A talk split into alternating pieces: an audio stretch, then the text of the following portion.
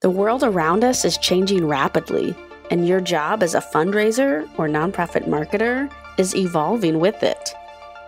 We're Pursuant. We're built by fundraisers for fundraisers, and we've been in your shoes. So we want to bring you tips and tools that you can use to meet you where you are in your current reality and help you go beyond to where you really want to go.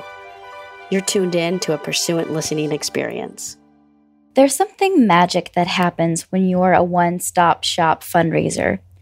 Teams at small nonprofits often have to learn how to be scrappy with limited time and resources, and the results are often creative and innovative.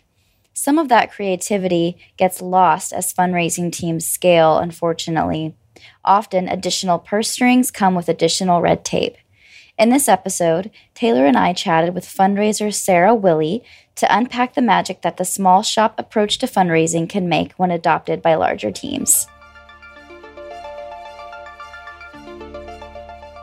Hello, hello, and welcome to another episode of the Go Beyond podcast. We are here today with special guest Sarah Willey. Hey, Sarah, how are you today? I'm doing well. How about you?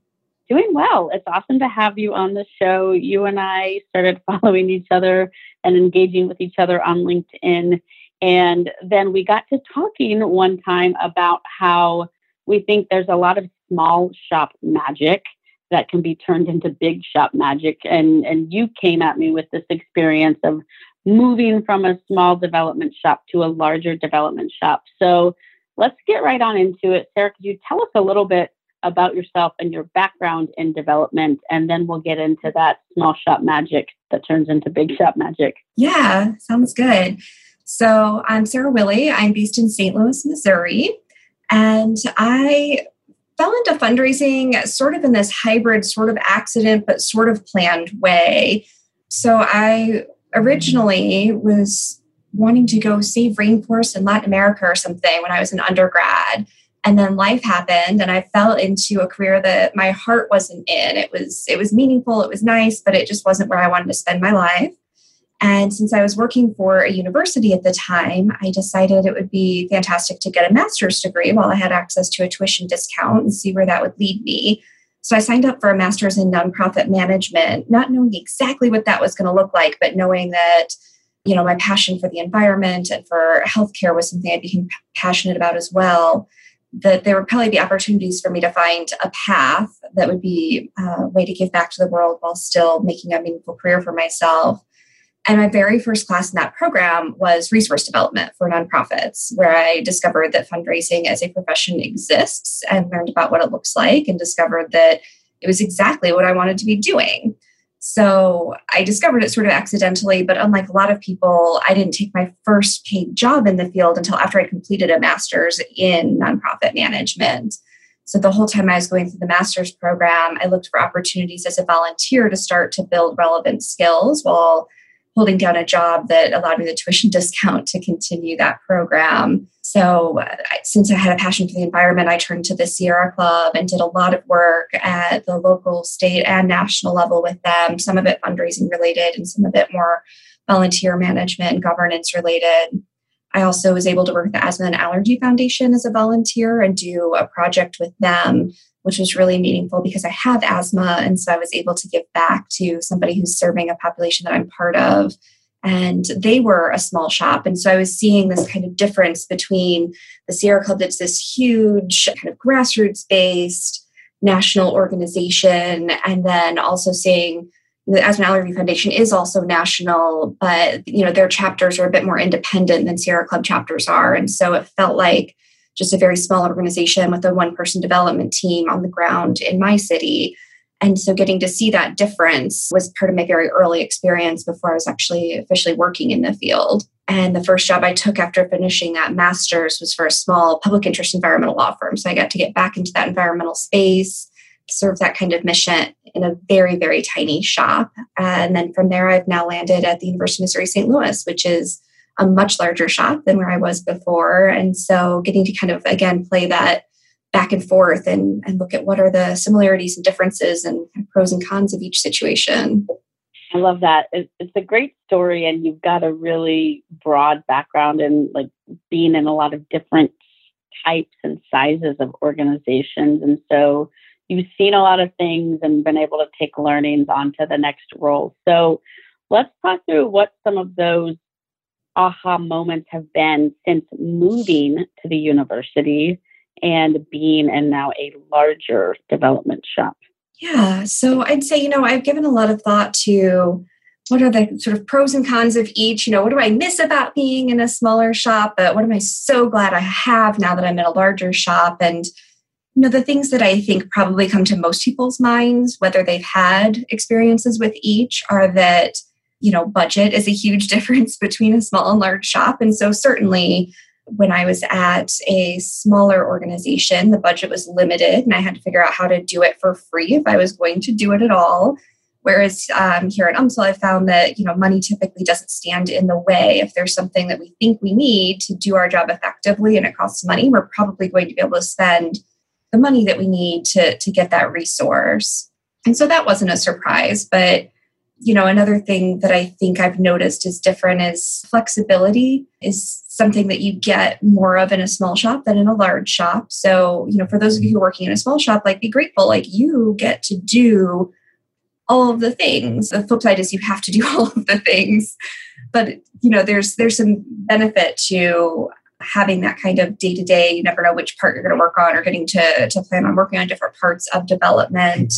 And I think something else that really stands out to me is that in a small shop, you get to be close to program staff in a way that you might not in a larger shop. So where I was before, I actually literally shared an office with one of the attorneys. We were a public interest law firm that was on the ground doing work. And so sometimes I would overhear a conversation with a client uh, while he's on the phone, or we would just have a conversation about what was going on. The entire staff was in one office suite. And so it was really easy to talk to everybody and have a team meeting that included literally the entire staff where I could really hear in real time every level of program update. In a larger shop, a lot of times you don't have that. Uh, of course, culture varies by organization, but there's just no way for me to have that close of relationship with every single person who does direct on the ground program work at the university the way that I could there. And so you have to think about being creative about how you'll get the information that you need to tell the stories you need to tell to do fundraising.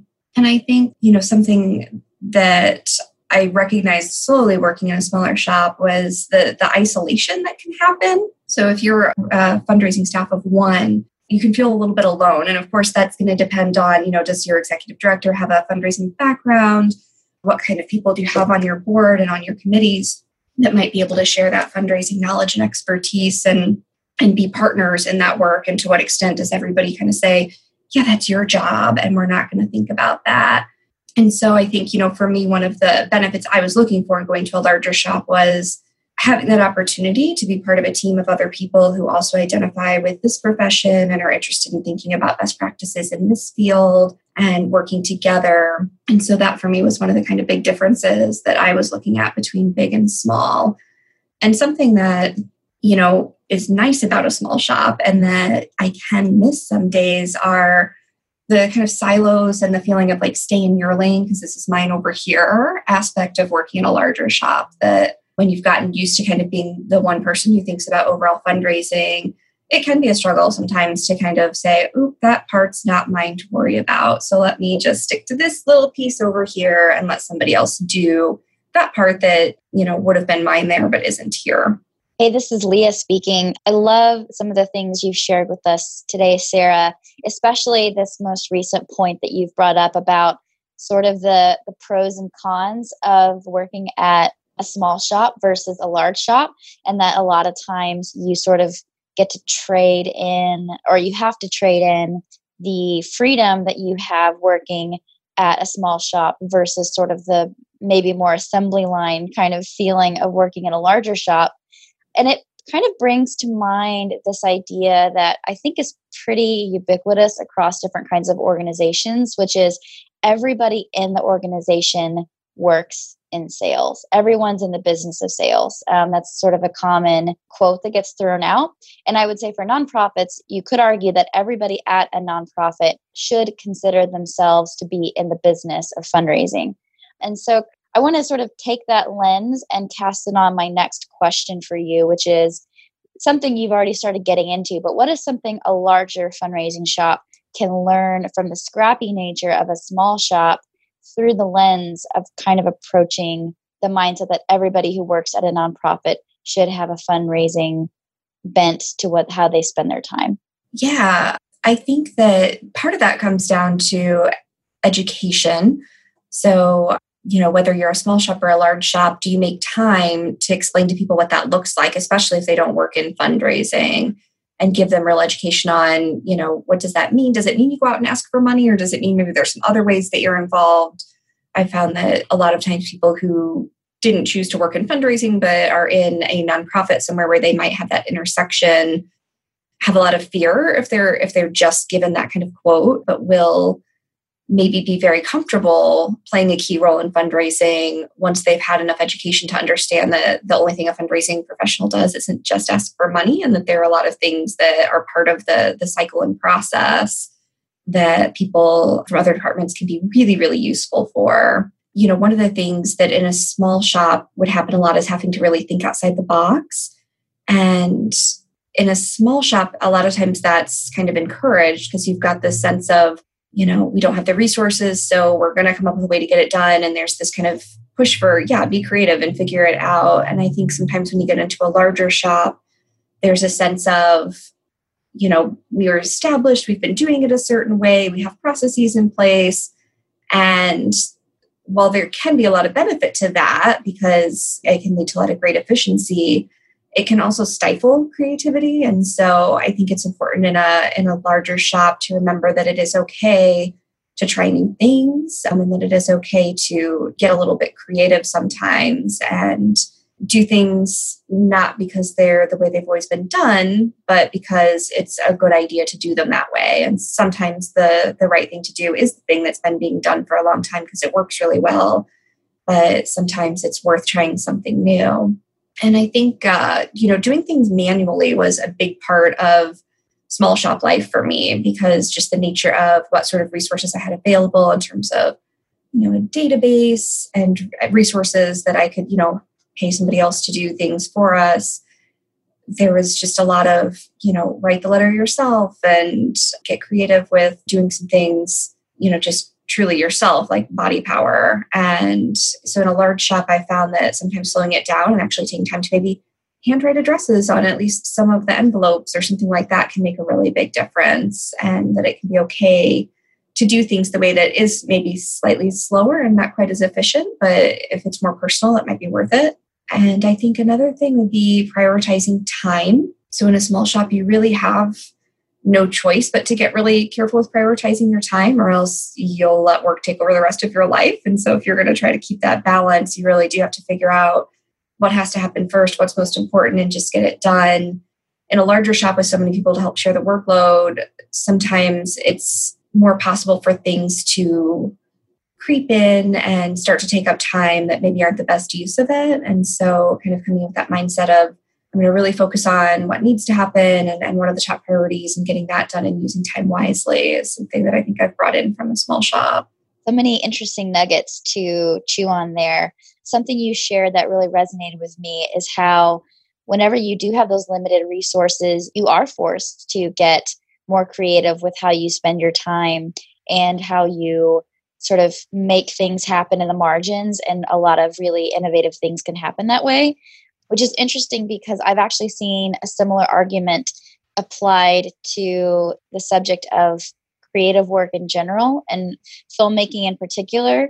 There was this really great essay that I saw one time about how a lot of times some of our favorite films are the ones where the director was working with a really limited budget because it forced them to have to make great art out of really limited resources versus a lot of films that have sort of bloated budgets and kind of unlimited resources present a different problem where the director and the editor don't really know where to cut and what it would take to make the film great.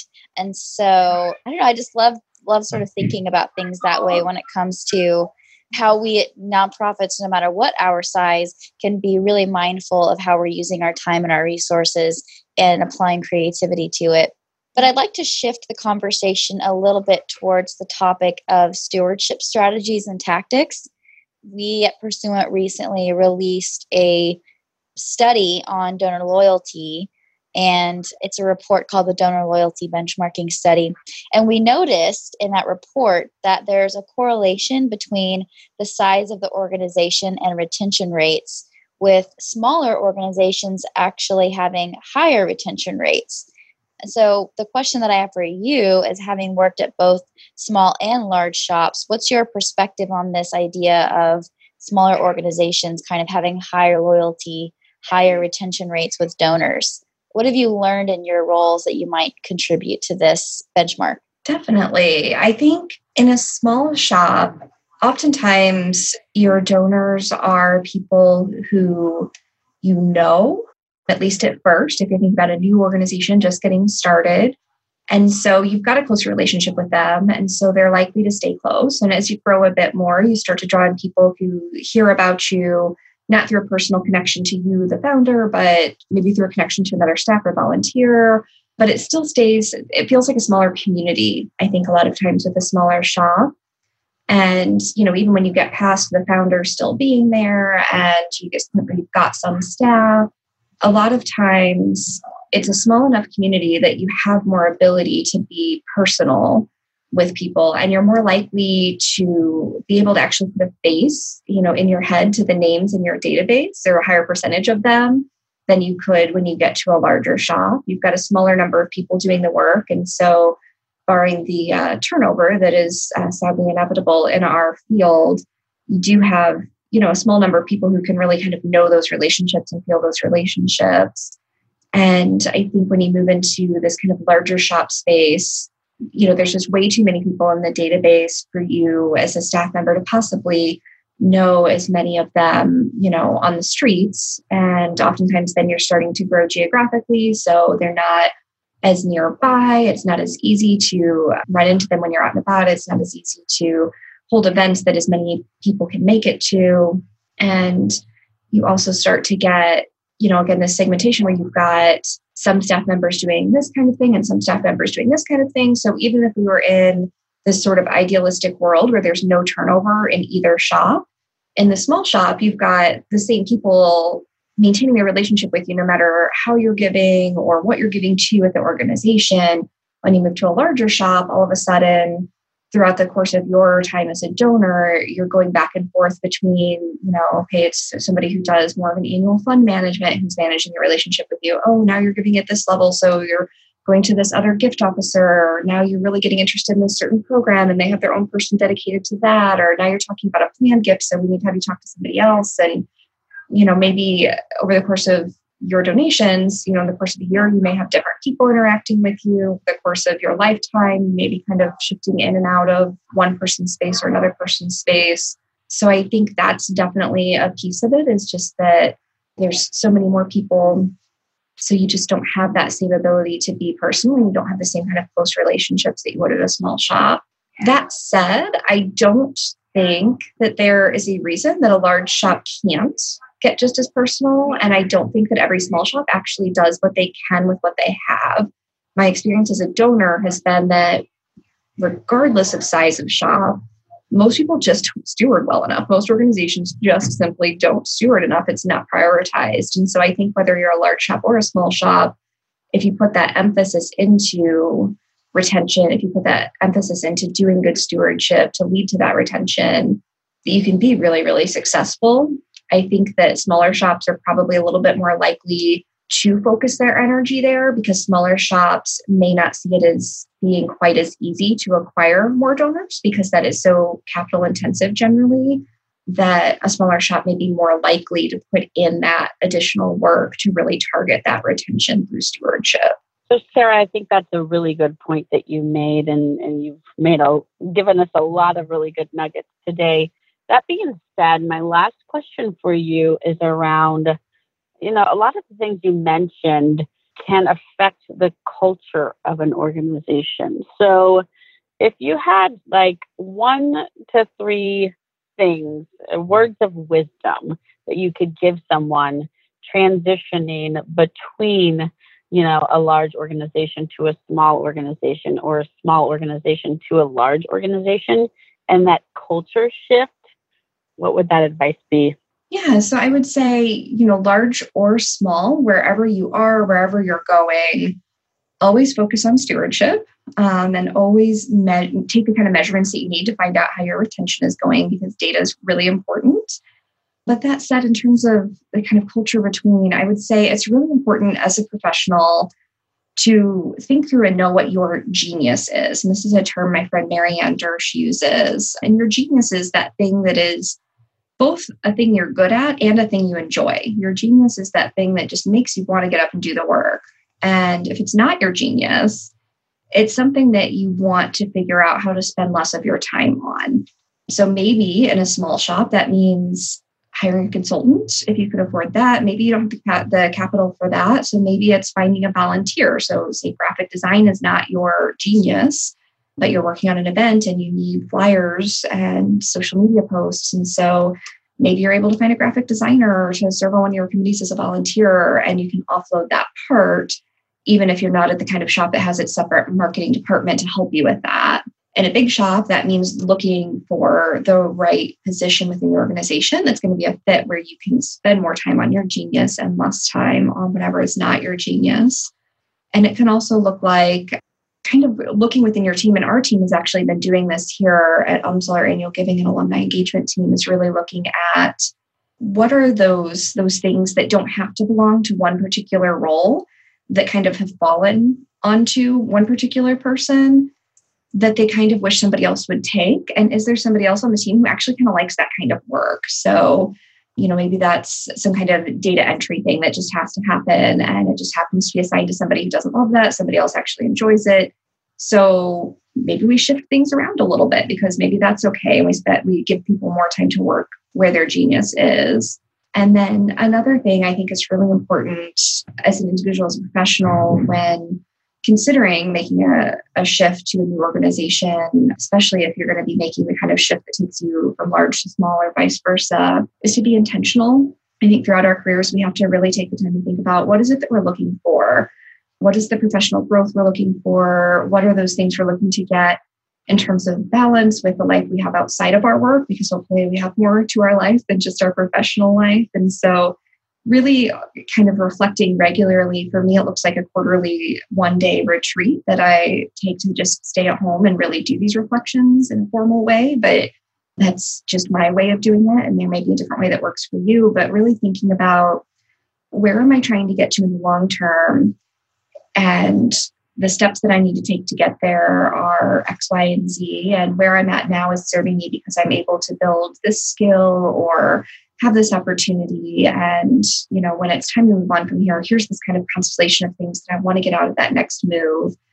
And it's okay if that changes from time to time. So maybe you have a life event that makes you rethink that and that's okay. But knowing what path you're kind of aiming on at the moment and knowing what's going to serve you so that you can recognize when your current job is no longer quite the right thing and you need to either make some changes within your organization, make some changes within your role, or look for a new role somewhere else. Um, being able to be intentional and kind of know what it is that you need and want out of that move.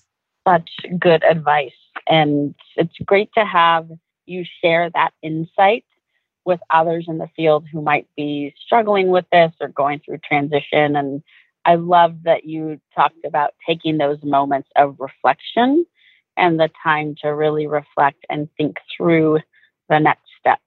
So, Sarah, this has been awesome having you on as a guest. You've shared a ton of really amazing wisdom. If people want to reach out and get in touch with you, what's the best way to do that? Yeah, I would absolutely love to hear from anyone who's listening to this podcast. I am very active on social media. So on Twitter and Instagram, you can reach me at the handle at Sarah Nicole 838. That's S A R A H N I C O L E and the digits 838. On LinkedIn, I'm Sarah Willey, and uh, so you can find me there as well. And I would love to hear, you know, your thoughts and reflections on what we talked about today. It's also possible to email me. That's Sarah, S A R A H dot Willey, W I L L E Y, at umsl, U-M-S-L dot edu. And so feel free to reach out to me however you're comfortable, and I would love to hear your, your feedback. Awesome. Well, thanks again, Sarah. Thanks for joining us today. Have a great afternoon. You too. Thanks. Hey, y'all, thanks for tuning in with us. Be sure to check out all of the latest and greatest Pursuant resources at pursuant.com or drop us a line at info at pursuant.com.